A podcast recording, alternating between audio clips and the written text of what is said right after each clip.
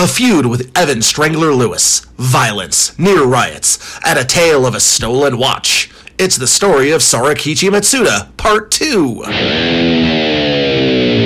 Crazy territory stories, double crosses, and swerves. Pro wrestling history nerds. You saw the alert because you subscribed. You hit the download button because you can't wait to hear it. And now here you are. Here we are. It's Pro Wrestling History Nerds. It's another episode, a new episode, a part two episode. Who are we? What are we doing? My name is Nick Gossert. I am a pro wrestling promoter, a pro wrestling booker. Used to be a referee, occasionally a ring announcer, occasionally the guy who has to defend the ring from goofballs who try to uh, get involved from the audience. A story maybe we'll talk about in a future episode, but for now, I am a professional wrestling history nerd, and I'm here with the Barney Rubble to my Fred Flintstone. It's Chongo Bronson. How the hell's your day? Well, I got fired from the rubble yard, even though I was named after it, and then my wife is tripping, and my son broke the dishes, you know. Bam, bam, slam, slam. I'm Capital Old Chap. Hello, pro wrestling history nerds. Welcome to the Take Two episode. I'm so excited to see you proverbially. I feel like those dishes probably got broken. There was probably a dinosaur whose job it was to be a dishwasher. It turns to the camera, says, It's a living.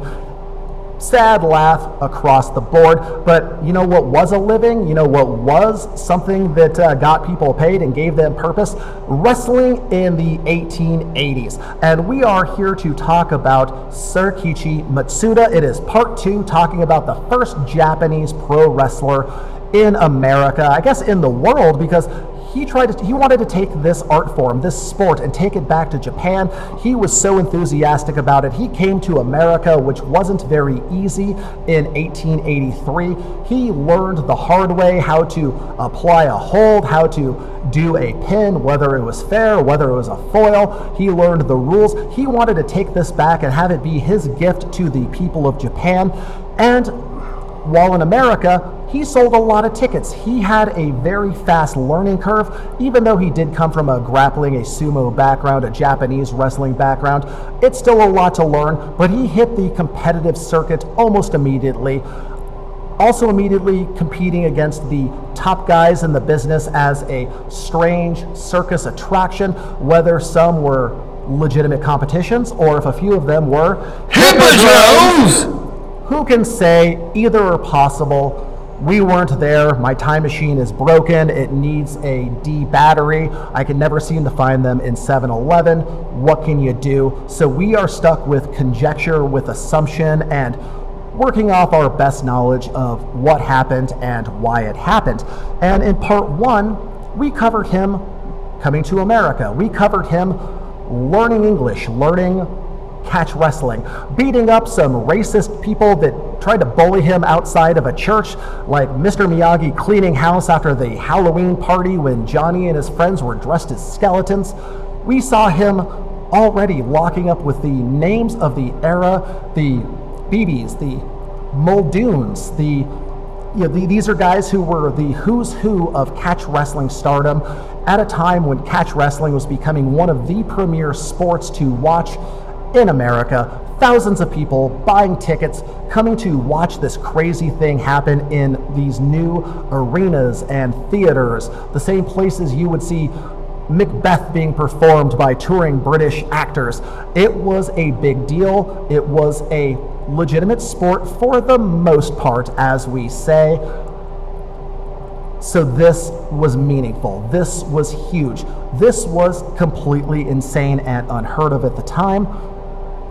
And some of you probably heard part one, and maybe somewhere out there, there's the guy writing the definitive biography of Sorakichi Matsuda. You found his secret diary buried in South Dakota or someplace, and you have that viewpoint into his inner life and his day to day business that we don't have. And you'll hear these stories and go, hey, dingus, you kind of fucked that one up. You're kind of assuming a little too much off of a Wisconsin newspaper that came out on a Tuesday from an author that wasn't even there.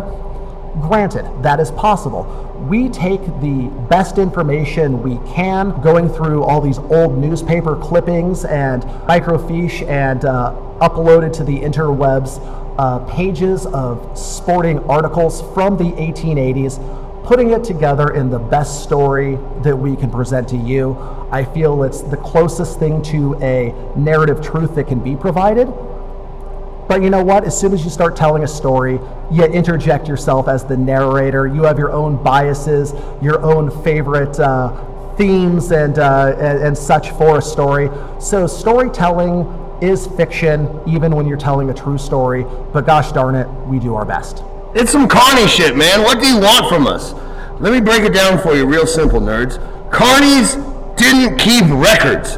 We have to piece together a tapestry of, you know, Indiana Jones archaeology of pro wrestling little tidbits, newspaper clippings here and there. And when I say we, I mean Gossy. He does all the work, and then I just show up and find out what we're talking about when we get here. But I digress, man. We are digging as deep as can be dug. And if you've dug deeper than us and you know more than we do, then shame on you for not getting it out there first so we could quote you.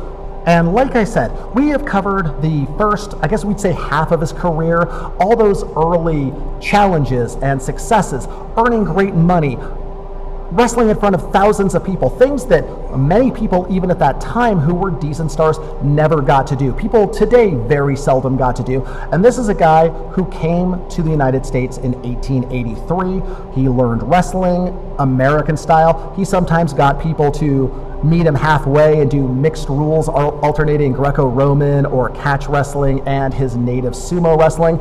Usually he'd win those, but occasionally uh, you'd meet a guy like Muldoon who would probably succeed at any sport he played once, yeah. so he managed to knock him off the stage or out of the circle. So a lot of the wrestlers were willing to make it a little bit more of an even match, most likely to sell tickets, most likely to keep things going for that extra 20 to 30 minutes in the main event.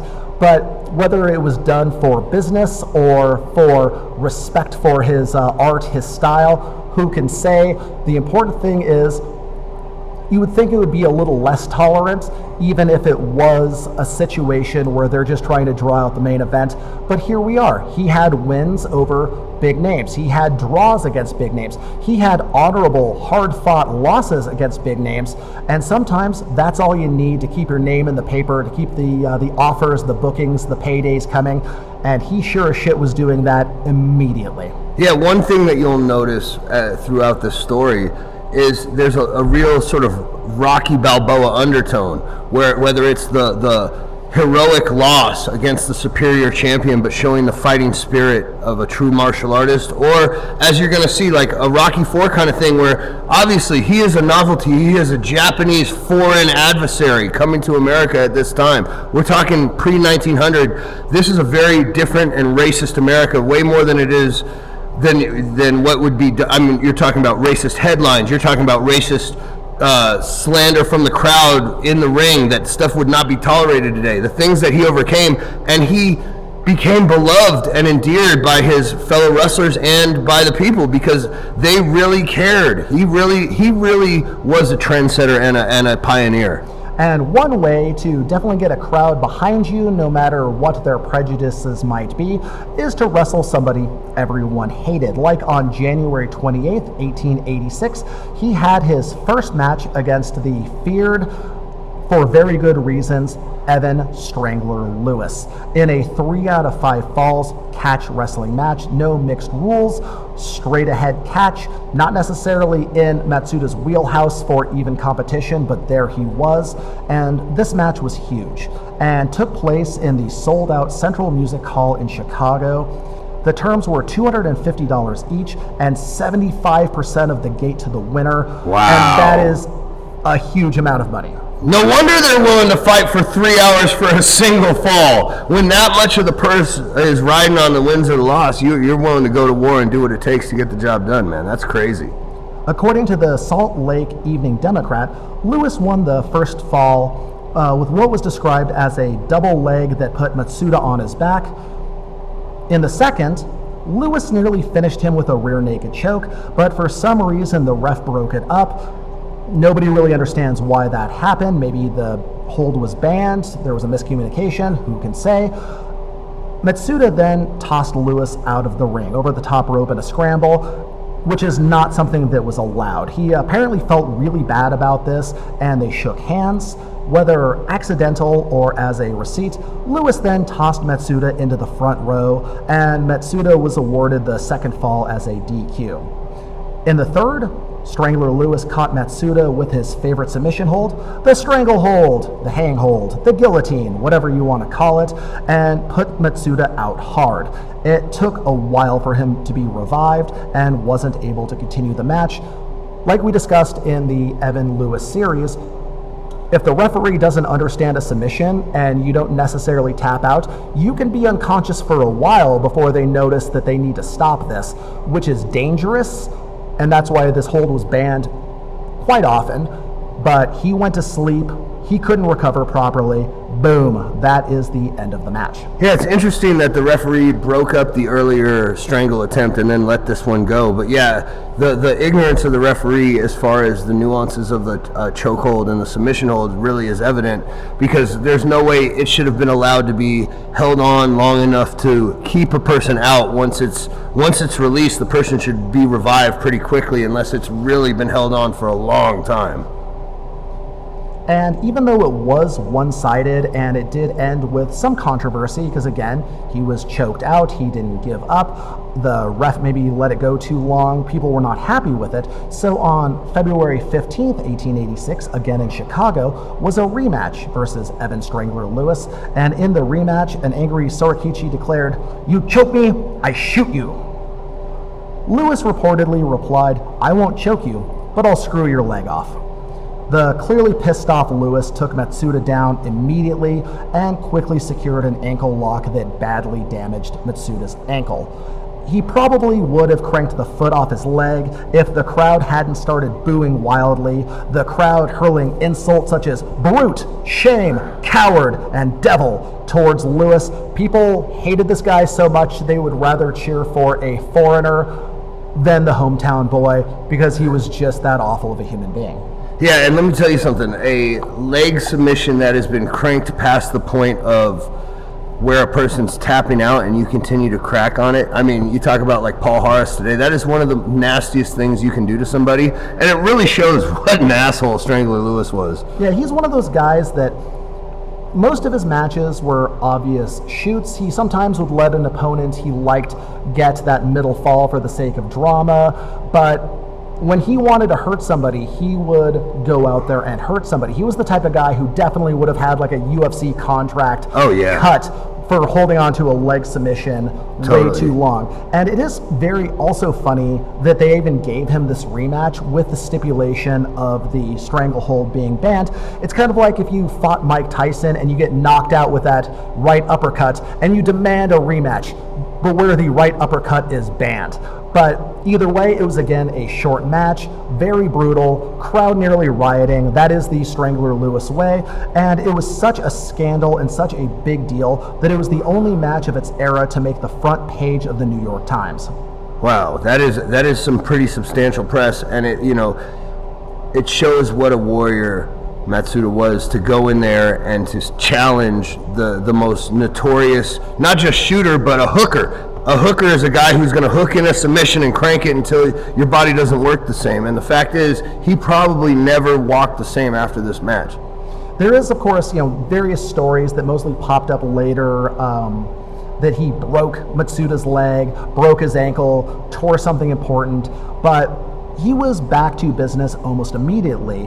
For example, April 4th, 1887, where he defeated James Faulkner in a 2 out of 3 falls match despite weighing 138 pounds to Faulkner's 155. The match was high paced, with Matsuda getting the final fall by transitioning a half Nelson into a hammerlock and turning Faulkner over to his back with that.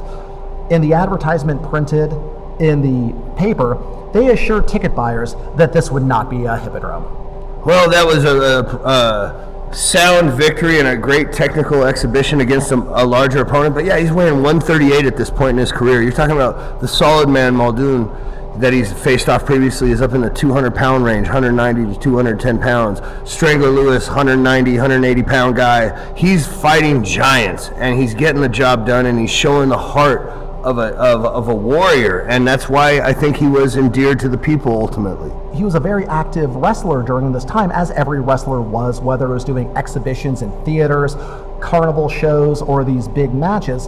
On May 31st, 1887, he lost to James C. Doyle in Baltimore. 1888, August 1st, he lost to Henry Moses Dufur in a mixed rules match. Uh, Henry Moses Dufur, he's another one of those crazy Civil War vet catch as catch can submission specialists who was a big deal actually we do have a uh, mini episode about him online that's worth checking out his story is bananas civil war hero got shot through the hand went on to be a champion wrestler despite with civil war level medical Yeah, treatment totally. Wounds. got a fucking ball through the hand and went on to still be able to whoop some ass What an absolute savage. so that is completely goddamn bananas that he would even be able to hang with him, let alone beat a trained wrestler like Matsuda. A few months down the line, on August 7th, 1887, another big match against William Muldoon. How big? Nearly 4,000 people showed up at the Springfield, Ohio Fairgrounds to watch them battle under Greco Roman rules for a $500 purse. Muldoon won, he won the first and third fall in 8 and 7 minutes respectively. Matsuda won the middle fall in 14 minutes. And that's very impressive considering the skill, size, and strength disadvantage. But if there was ever a style to match up well against somebody with a sumo background, it's Greco Roman. Yeah, and it shows that these two just have a certain. Sometimes styles make fights, and an individual chemistry that is just innate, and and you can't really fa- put a factor on why it is what it is. And Muldoon knows that he has a game marquee opponent in Matsuda again and again and again, and it shows here years later. They're still drawing. They're still putting on tremendous performances that are back and forth, and it's a, it's telling an incredible story. And continuing his grind, October 28th, 1887, in Buffalo, New York, uh, the, the home of the near riot that uh, Evan Lewis nearly started, he faced off against Edwin Beebe, his very first opponent. And Beebe did defeat Matsuda in his final match under catch rules. It was Edwin Beebe's final appearance in the ring, on the stage, whatever the setup was, because on May 5th, 1905, Beebe died from rheumatism at the age of 56. So clearly, that is a long downhill slope of a uh, of an illness until it finally catches you. This is a time when there were many illnesses that would just ruin your life for decades before it finished you off, and that's clearly what pushed this man out of the sport. He did go out with a win over his Japanese adversary. Yeah, it, was a very fitting end to his career. Very uh, story. There's a real uh, poetic element to how that finished up, kind of nicely and neatly. But you you'll see if you if you listen to previous episodes, that is not an uncommon occurrence where just nasty disease and just byproducts of the health expectancy of people in this era. We're talking, you know, we're talking 1900, man. We're talking old school Civil Not War even. We're- medicine. We're, still in the 1880s. This is the time when uh, stepping on a rusty nail could be a death sentence. This is a time when, oh, I broke my hand. I am now useless to society. My farm will not be taken care of. My family might starve. Medicine was still a thing. Healthcare was still a thing, but it was very primitive compared to what we're seeing today, let alone on an athletic level. On March 19th, 1888, there's an article in the Evening Bulletin that Matsuda had left New York City for Salem, Massachusetts, technically forfeiting the $750 he put down for a match against Joe Acton, another fantastic catch wrestler. Acton's manager said he'd hold the money in good faith, expecting Matsuda to return to wrestle Acton. Acton, you might remember from our Evan Lewis series, with whom he had one of the worst, most obviously worked matches of the day. And the match versus Joe Acton would end up happening, with Matsuda being unable to throw Acton in a gimmick challenge match. But good gravy, that was a lot of money to risk in those days. Yes, Acton's got some bad acting. They were they were seeing through his shit, as they say in the business, and they, the the marks were not none too happy. But I'm surprised that Matsuda was willing to book that finish and give give such an amateur uh, the opportunity to be successful. Because this is a time where it wasn't simply a matter of an agreement for a guarantee from a promoter or a split of the door necessarily. Those things did come into play, but a lot of times you had to put your own money down to secure that match. Each man would have to put down 250 with the other guy winning the pot. And you would have situations where it would have to be you know, you'd have to take $500 out of your pocket or find somebody to back you. And that $1,000 became a guarantee for the winner, and then a minor deal possibly for a door split. However, the extra money was coming in. And yes, there were many hippodromed matches, many worked matches, many fixed fights where nobody really put down the money. They just announced it because they would base the uh, profit margin off of the gambling. They would see who's getting the most bets from the bookie, and then they would go the other way everything is a scam, everything is a con in pro wrestling, whether it's for the point of telling a good story and selling tickets or lining your pockets with carny swerves like this. But either way, he's left town with $750 on the plate. Whether that was legitimate or just trying to draw heat for a, for a, uh, a match down the road, either way, that's a, that's a hit to your reputation as a uh, responsible human being because that's $750 in 1880s money. Yeah, what do you think the angle was of, of why he actually chose to do that?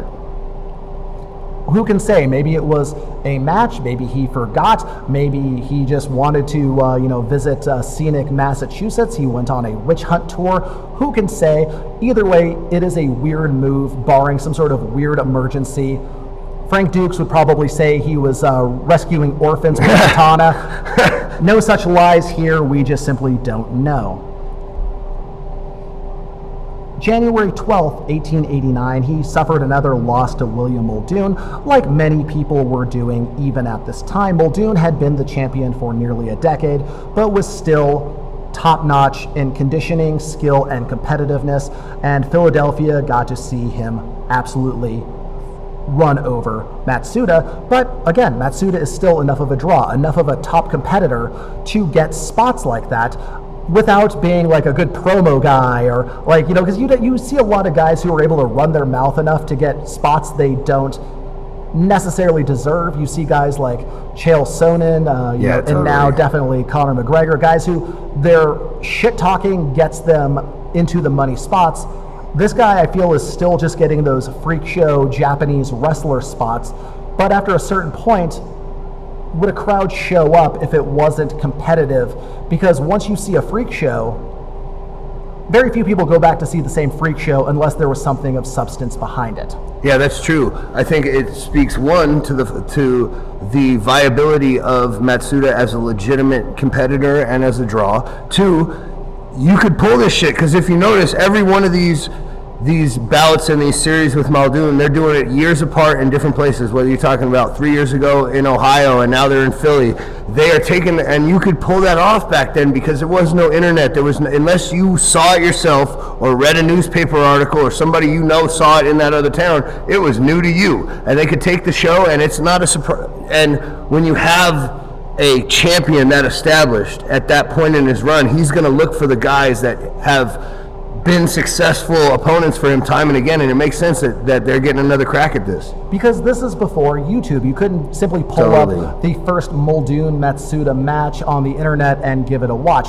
You didn't have in many cases detailed play by plays in the sporting pages those were reserved for you know like very big very rare type matches and usually quite a bit later you would find good descriptions of matches where it'd be like a title match between Evan Lewis, Farmer Burns, uh, Evan Lewis and uh, uh, Ernst Roeber or you know Gotch later on. But a lot of these were just you'd see in the paper under the sporting news and halfway down on the horse races and the squash games or the frog races. I don't know what people did in these days outside of what I read from Mark Twain.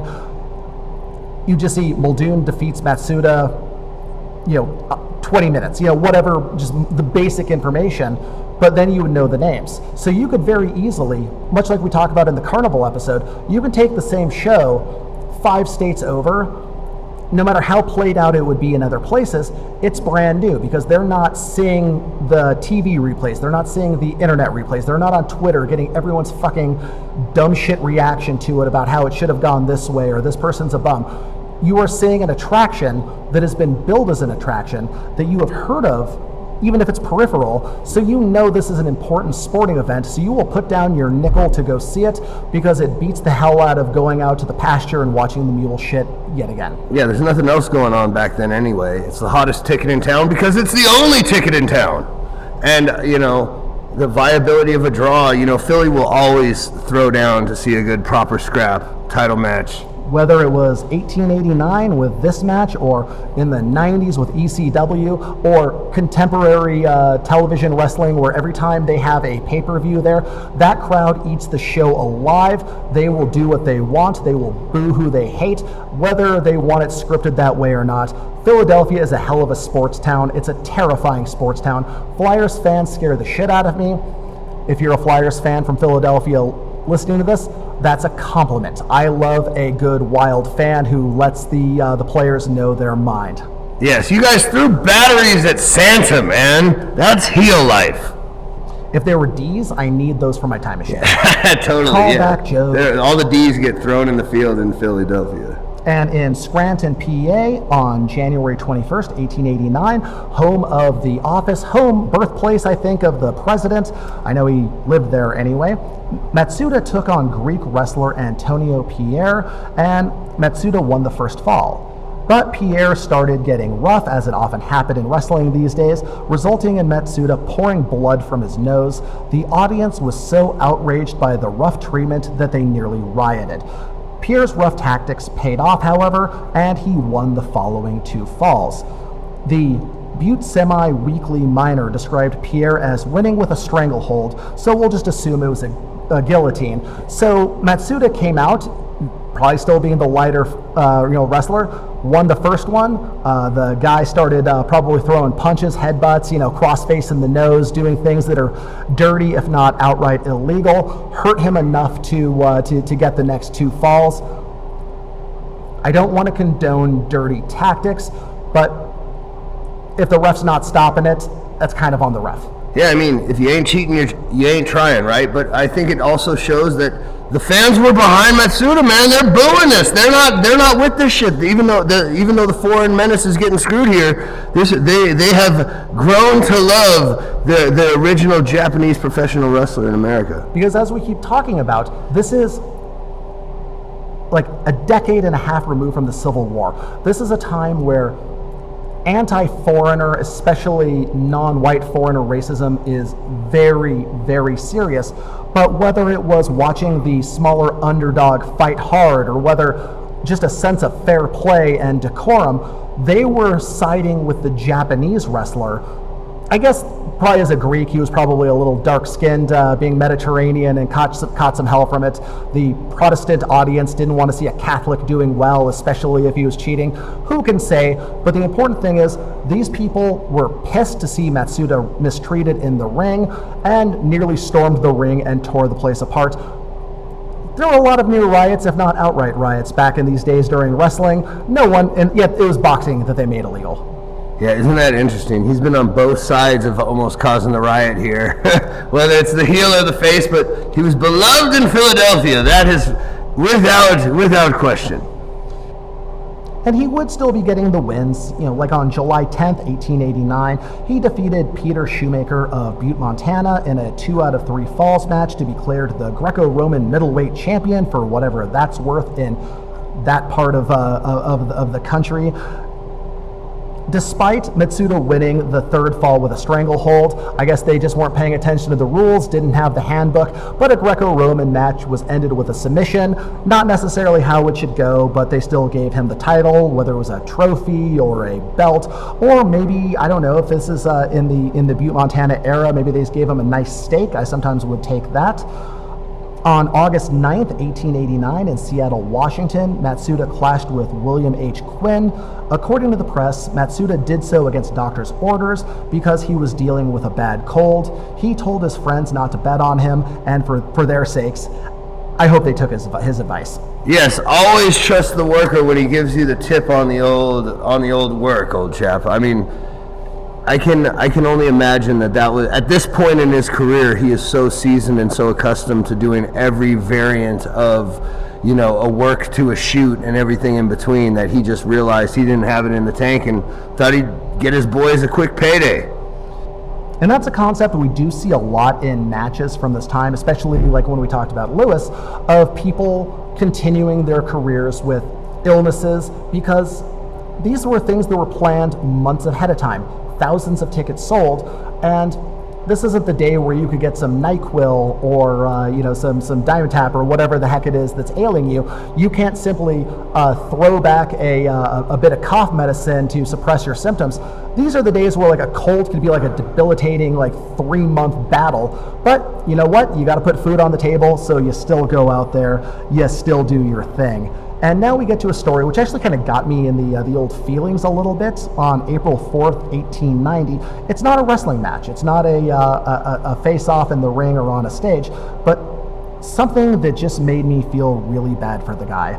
According to news articles, he was robbed in the middle of the night. Someone snuck in, stole $40 of cash and a gold and silver watch his father had given him before leaving for America. Ugh. Just something about this really made my heart hurt. Thinking about the rough and tumble life this guy was leading in the United States, traveling from coast to coast, fighting everyone just that amount of travel, and someone stole the emotionally charged, valuable object that he kept with him the whole time.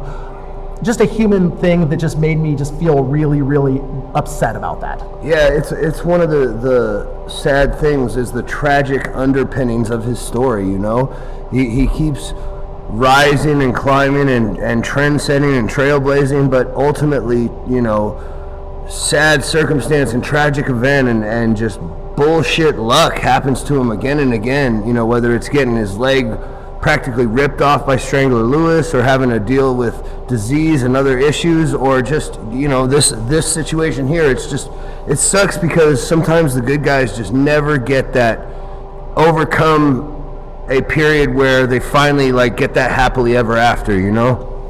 It's also fascinating to read about these matches during this time when he was starting to appear in places like Montana and California and Oregon and places like that that were very recently acquired and settled by white Americans. When I'm finding these articles, they're usually accompanied like three, uh, you know, three columns over by clashes with Native Americans or wow. uh, you know, highwaymen. These were still very rough oh, times. Yeah. This was very, this wasn't far removed from the the Deadwood era. If you watched that show, it was still you know gun on your hip, trying to make it in the wilderness, doing your best to create civilization out of a forest.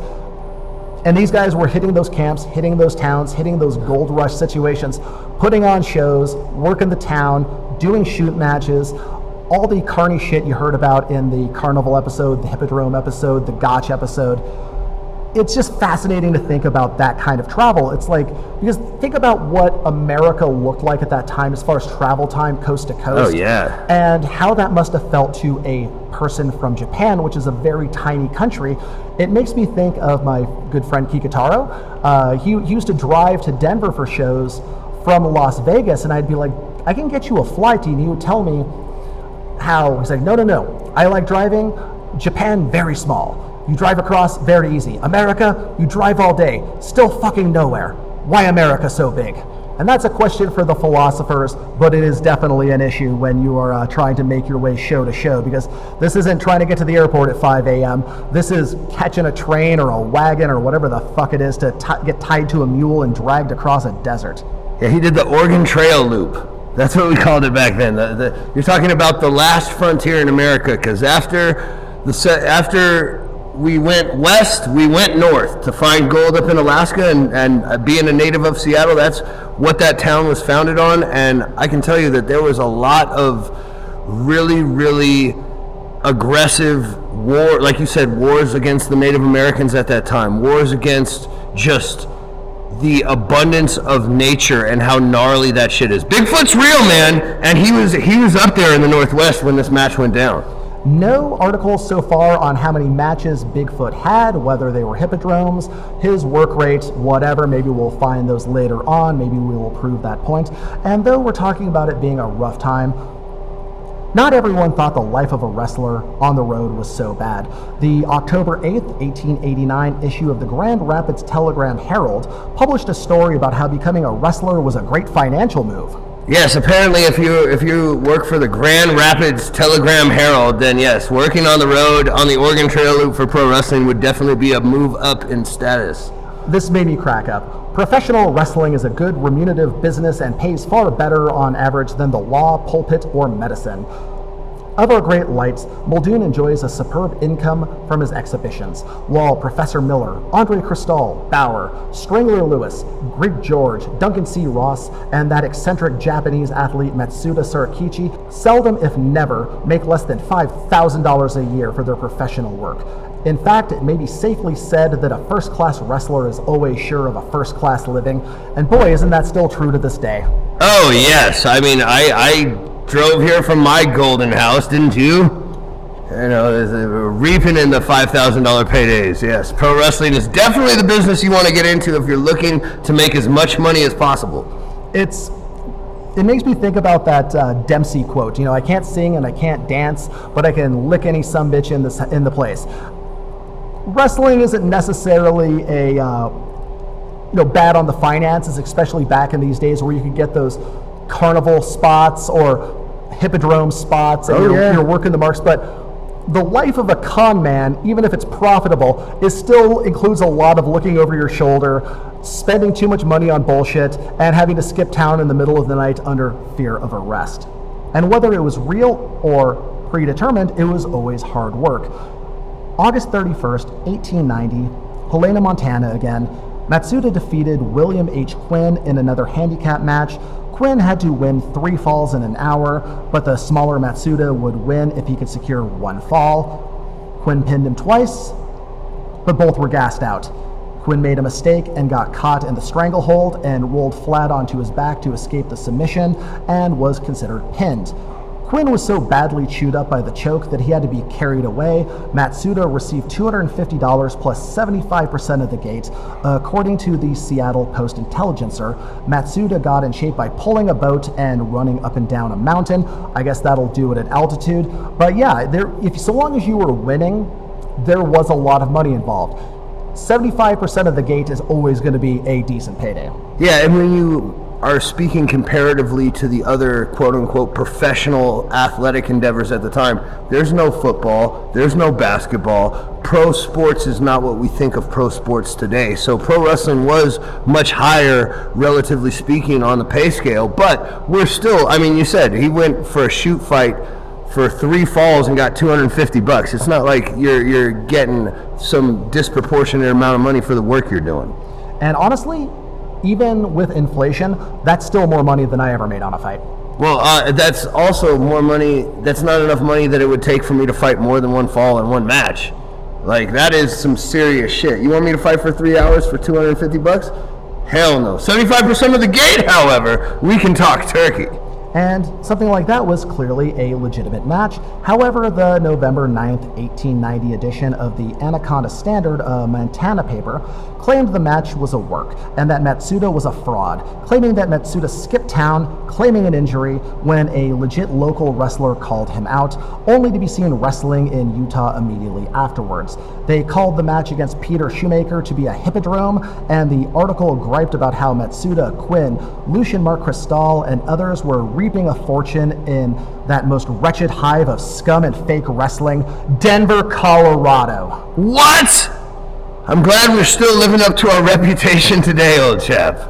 And whether this is true, which is entirely possible, or just a bitter sports writer being angry that a Japanese wrestler beat the local white boys, it's impossible to say for sure. However, I won't read any part of that article out loud. It is so laced with racist terms that I didn't even like reading the damn thing in the first place. Yeah, it just sounds like they're good old fashioned player hating that they got out hustled. They they tried to work the worker and they got worked, and then he bounced and left town on some carny shit. The, you know, welcome to the Oregon Trail Loop, boys. And in his final, that's right, his final on record big win, January 12, 1891, St. Joseph, Missouri. Matsuda still billed as the Greco Roman middleweight champion of the United States with that title he won in Greco Roman rules despite winning with a stranglehold. But once again, back in these days, you could build anyone Back in these days, you could bill anyone as a champion. It was all marketing, it was all selling tickets, it was all pro wrestling. Titles really meant nothing except for the one Muldoon held, and that was mostly because he was a big star and known coast to coast. It was celebrity giving it legitimacy. In this match, he defeated Bert Shell in front of 800 fans, which was kind of a light house at that point, but maybe stars are diminishing. People didn't have anything, or people had to uh, you know get to market whatever but 800 people is huge by indie wrestling standards today not so much in these days and shell beat matsuda in the first fall after 40 minutes with matsuda coming in from behind and winning the next two one of those matches I don't feel would be worked at all. Most likely, his athleticism just gave him that edge to uh, keep the gas in his tank until the fight was over. But then we kind of hit a wall. We hit May 13th, 1891. His final match that I could find any information on versus Martin Farmer Burns in Troy, New York. It was during an open challenge, which to me indicates that even at this point, Farmer Burns was showing up to take shots at the top guys whenever he could a situation where Matsuda was just going open challenge, trying to make some carnival money, some theater money against the local goofballs. And who shows up but the fucking farmer? Yeah, Martin that, Burns. Oh, that is the worst stick you could have in the audience, man. The guy who made his career. If you followed the previous episodes that we've done that have included Farmer Burns, you know this. But that was his gimmick was literally being the farmer to answer the open challenge, and he made a career off of that and became one of the most dominant, not only competitors, but became one of the father figures of pro wrestling and, and of modern training methods and training camps. And that's just a bad luck of the draw, man, because the farmer is some serious shit. And Farmer Burns, Martin Burns, more or less ran through Matsuda, embarrassed him in front of everyone, took the challenge money, went on with his day. But why was this Matsuda's final match? Because Matsuda had contracted tuberculosis at some point and had become incredibly sick from it. In retrospect, many realized why Matsuda had appeared to be a shell of his former self over the last few years, over many matches on his decline, and was practically a throwing dummy in the hands of someone like Farmer Burns. Soon he was bedridden, broke, abandoned by his wife, and sadly never achieved his goal of introducing American style wrestling to Japan. At the time, Japan had become ferociously nativistic with their culture and rejected all things foreign and Western after their long fight against European and American influence. It wouldn't be until after World War II when professional wrestling would catch on in Japanese culture on August 16th, 1891. He died in his New York City apartment and was buried in Woodlawn Cemetery in the Bronx. This is a man who made thousands of dollars, went coast to coast for almost a decade, huge matches, but he just spent the money as fast as he could make it. A bit of a bit of a problem for many athletes, many fighters, where you just you get all this money coming in, you live like a maniac, doing every fun thing you can think of, and then when it runs out, everybody abandons you because he was abandoned by his wife. He was abandoned by his Japanese girlfriend. The community would like try to take care of him because there was a Japanese immigrant community in New York that at least would check in on him. But tuberculosis, especially in this uh, this era, and especially when you're someplace like New York City with that much humidity, is a horrifying illness. There was no cure, there was no treatment except, you know, go to Colorado where there's, you know, go, go someplace dry and at altitude. And it's a horrible disease. It was a horrible death. Not the ending he deserved or wanted, or anybody should deserve or want. But more heartbreaking, he came here with a goal of becoming a great catch wrestler and taking that back to Japan to show off his love to introduce a new sport there. and he never did it. And even his contacts going to back to Japan really show no interest in this Western idea of grappling, especially when there was so much conflict culturally with people trying to more or less colonize Japan, and they just pushed everything Western away. Well, you know, the, the, the sort of poetic element of it is that while he failed in his goal of bringing American pro wrestling back to Japan, he brought Japanese pro wrestling to America. He is the guy that introduced sumo or Japanese rules. He was probably the first he was the first Japanese pro wrestler and he was probably the first look that a lot of people in America at that time had of any aspect of Japanese culture firsthand at all. So while you know he wasn't able to take it back to his homeland, he brought his homeland to America, and we are forever grateful for the influences that he did for, for our sport. And he was remembered fondly by his contemporaries and the sporting press. In February 1902, 11 years after Matsuda's death, Jack Carkeek told the British sporting paper Mirror of Life that he held a high opinion of Sorakichi, the Jap, whom he considered probably to be the cleverest man in the world at his weight. The plucky little Jap had suffered numerous defeats simply because he had tackled all the best men of his day, no matter what their size or weight might be, and the good little ones must ever go down to the big ones. His record hovered around 500, but that's not bad for someone who started competing at a high level within a year of training catch wrestling and always gave up enormous weight advantages to his American opponents.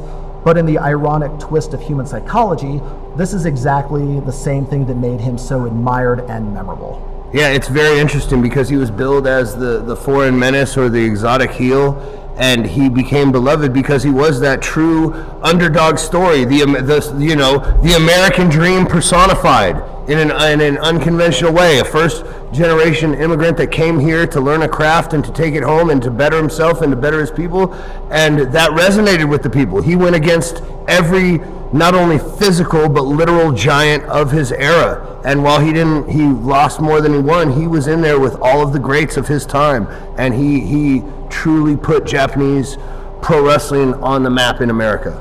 And there's something about the human condition, something about the human mind that makes us always root for an underdog. It makes us root for the smaller guy, totally. the little guy against the big guy. There's something about us that just admires the hell out of it, no matter what a needless bad idea it was.